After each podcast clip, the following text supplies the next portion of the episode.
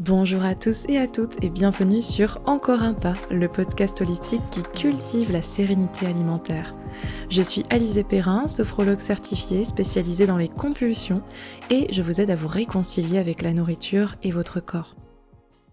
Et bienvenue dans l'épisode 15 de ce podcast. Je suis ravie enfin d'être de retour, vous l'aviez peut-être remarqué, une petite absence de ma part, mais je suis à nouveau là et je suis bien contente de vous proposer ce sujet aujourd'hui autour de la gourmandise et de la volonté.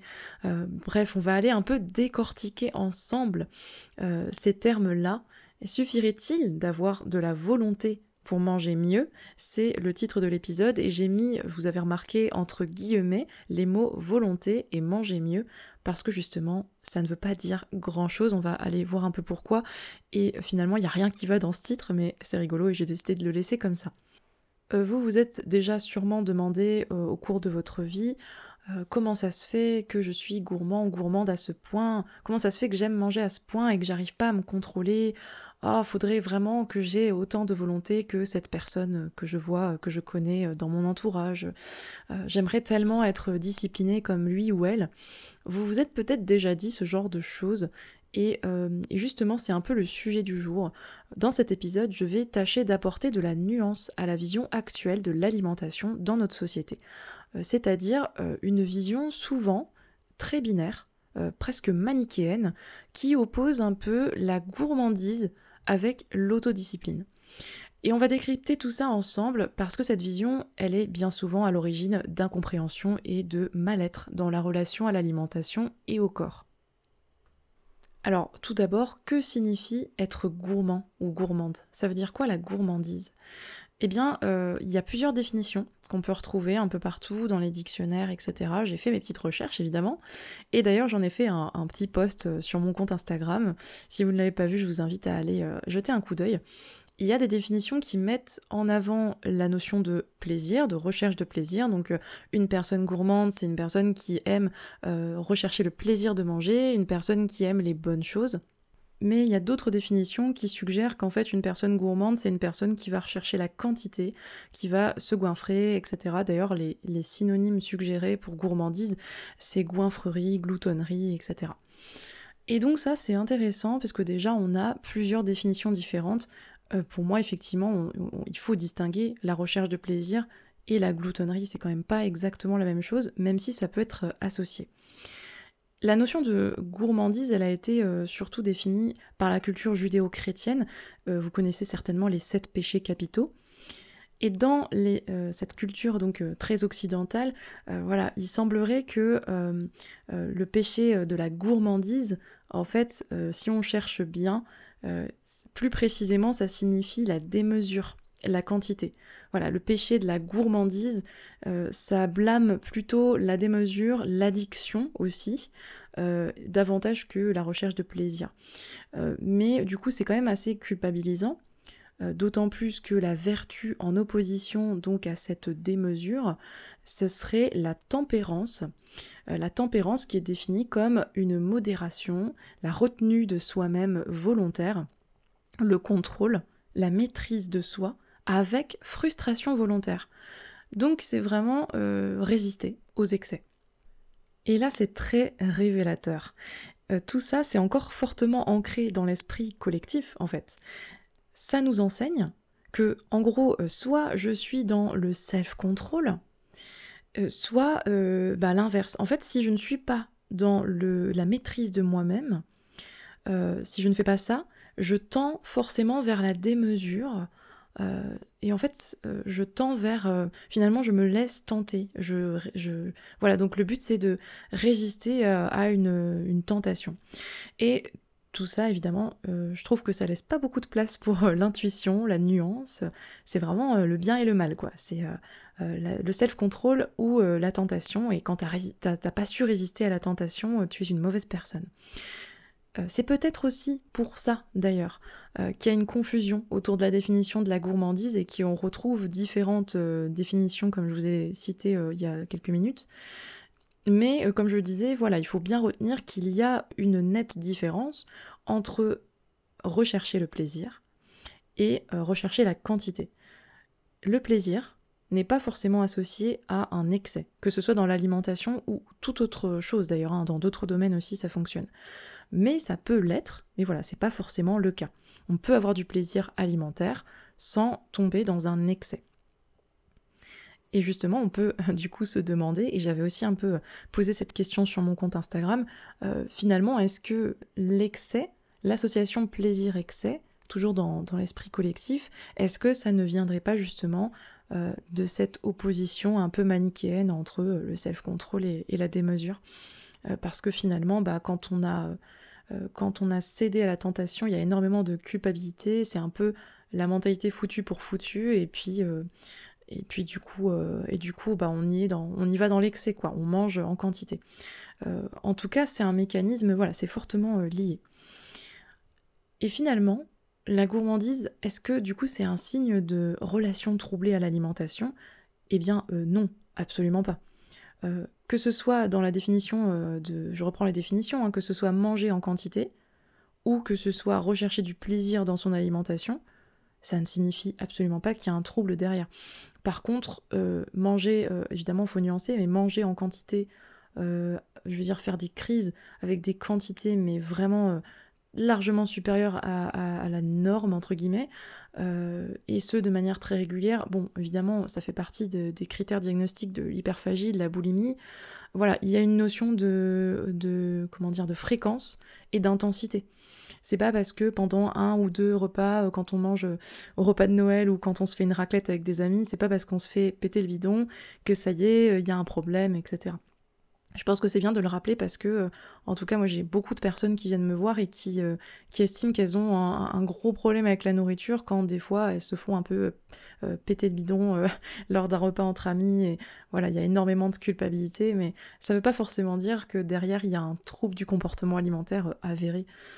Voilà, je pense que c'est un rappel important. Et en fait, un autre rappel d'ailleurs très important, et c'est un peu le cœur du sujet de cet épisode, c'est que la recherche de plaisir, eh bien c'est le pilier central de notre régulation. Le plaisir alimentaire, en effet, c'est un facteur essentiel de notre régulation. Pour rappel, voici les 3 piliers de notre régulation.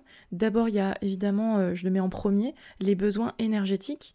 Parce que ben, c'est vraiment voilà, nos besoins physiologiques qui nous poussent à décider de manger. On a des signaux corporels qui nous indiquent qu'on a faim, qu'on a besoin d'énergie, de carburant. Là, c'est vraiment le côté carburant. Donc ces signaux de faim, ils peuvent se manifester de plein de façons. C'est le plus connu, c'est le ventre qui gargouille, mais il y en a plein d'autres, hein. Ça peut être un mal de tête, de la fatigue, ça peut être une irritabilité aussi, plein de choses. Donc en fait, c'est pas vraiment que physique d'ailleurs. Ça peut jouer sur l'humeur.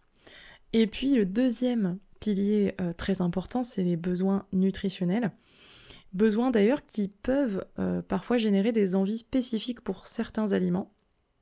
Ça marche pas pour tous les aliments, mais des fois, grâce à la communication qu'il y a entre l'intestin et le cerveau, je ne vais pas rentrer dans les détails, mais il est possible pour certains types de nutriments que en fait les deux, le cerveau et l'intestin, communiquent et puis que en gros, on ait des envies subites pour du chocolat ou des choses comme ça, parce que tel aliment contient du magnésium, parce que tel aliment contient ci ou ça, et ça ne marche pas pour tous les nutriments, mais ça le fait pour certains, et c'est assez fascinant de se dire, en fait, notre corps, il est en capacité de nous transmettre ce message-là, nos organes communiquent entre eux, pour que le résultat à la fin ce soit qu'on ait envie d'un truc assez fortement, mais on ne sait pas vraiment pourquoi.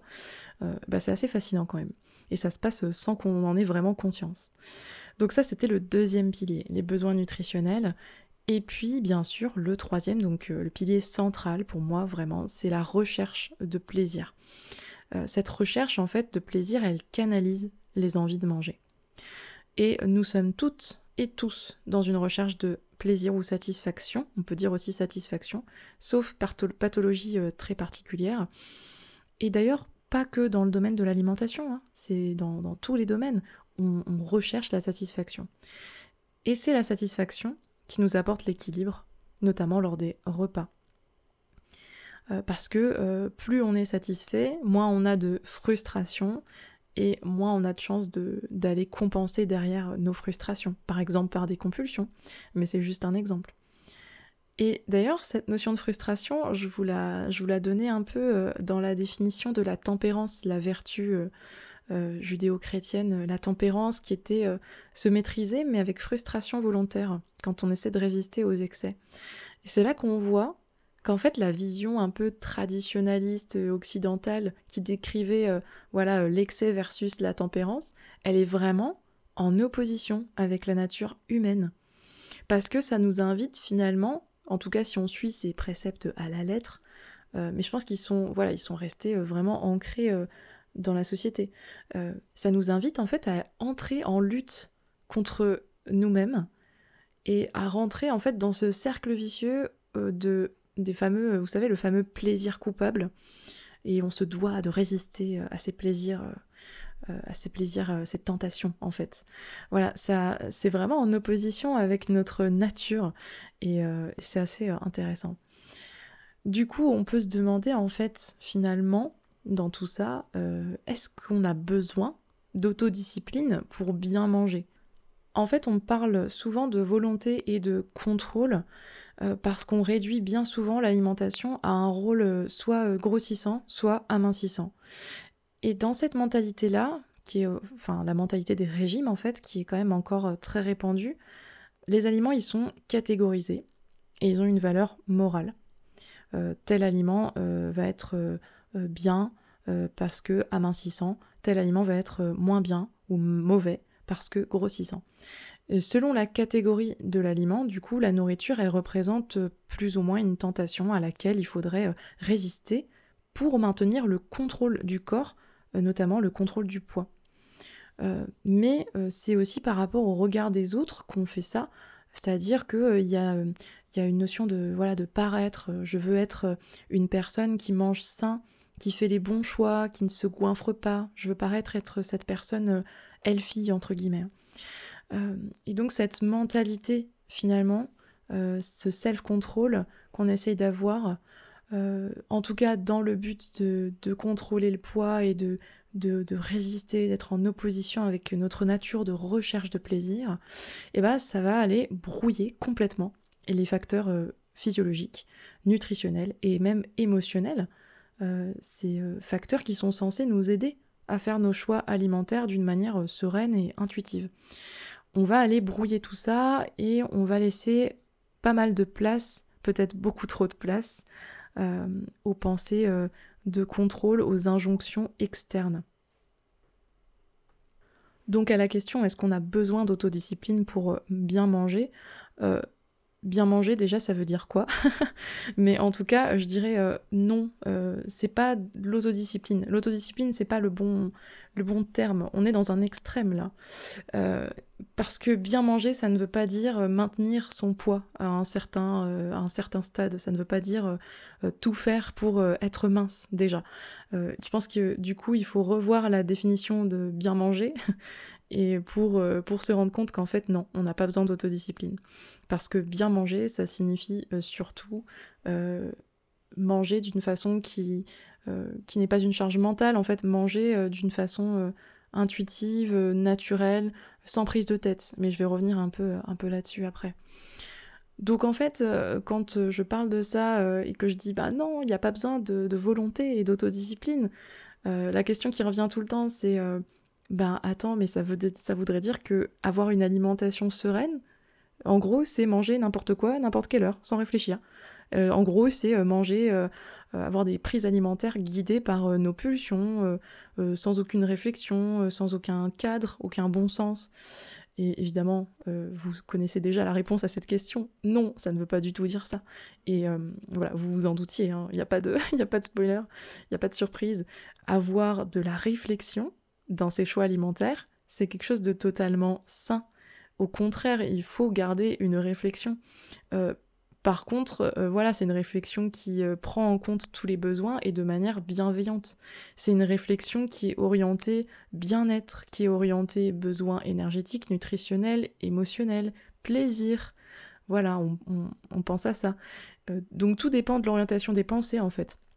Si vos pensées, elles sont toujours orientées dans cette fameuse mentalité de ah là là, j'ai cédé à la tentation, ah là là, faut surtout pas que je grossisse, voilà, si c'est une obsession, une charge mentale, évidemment, ou si c'est pour, je ne sais pas, être dans le paraître healthy, correspondre à une norme, etc., par peur du regard des autres, voilà. Bref, en gros, si ces pensées, elles prennent toute la place et que ça vous pompe toute votre énergie, là, c'est peut-être pas normal. Et c'est pas forcément hyper intuitif. Mais voilà, c'est normal de réfléchir, d'avoir de la réflexion dans nos choix. On en a besoin, en fait.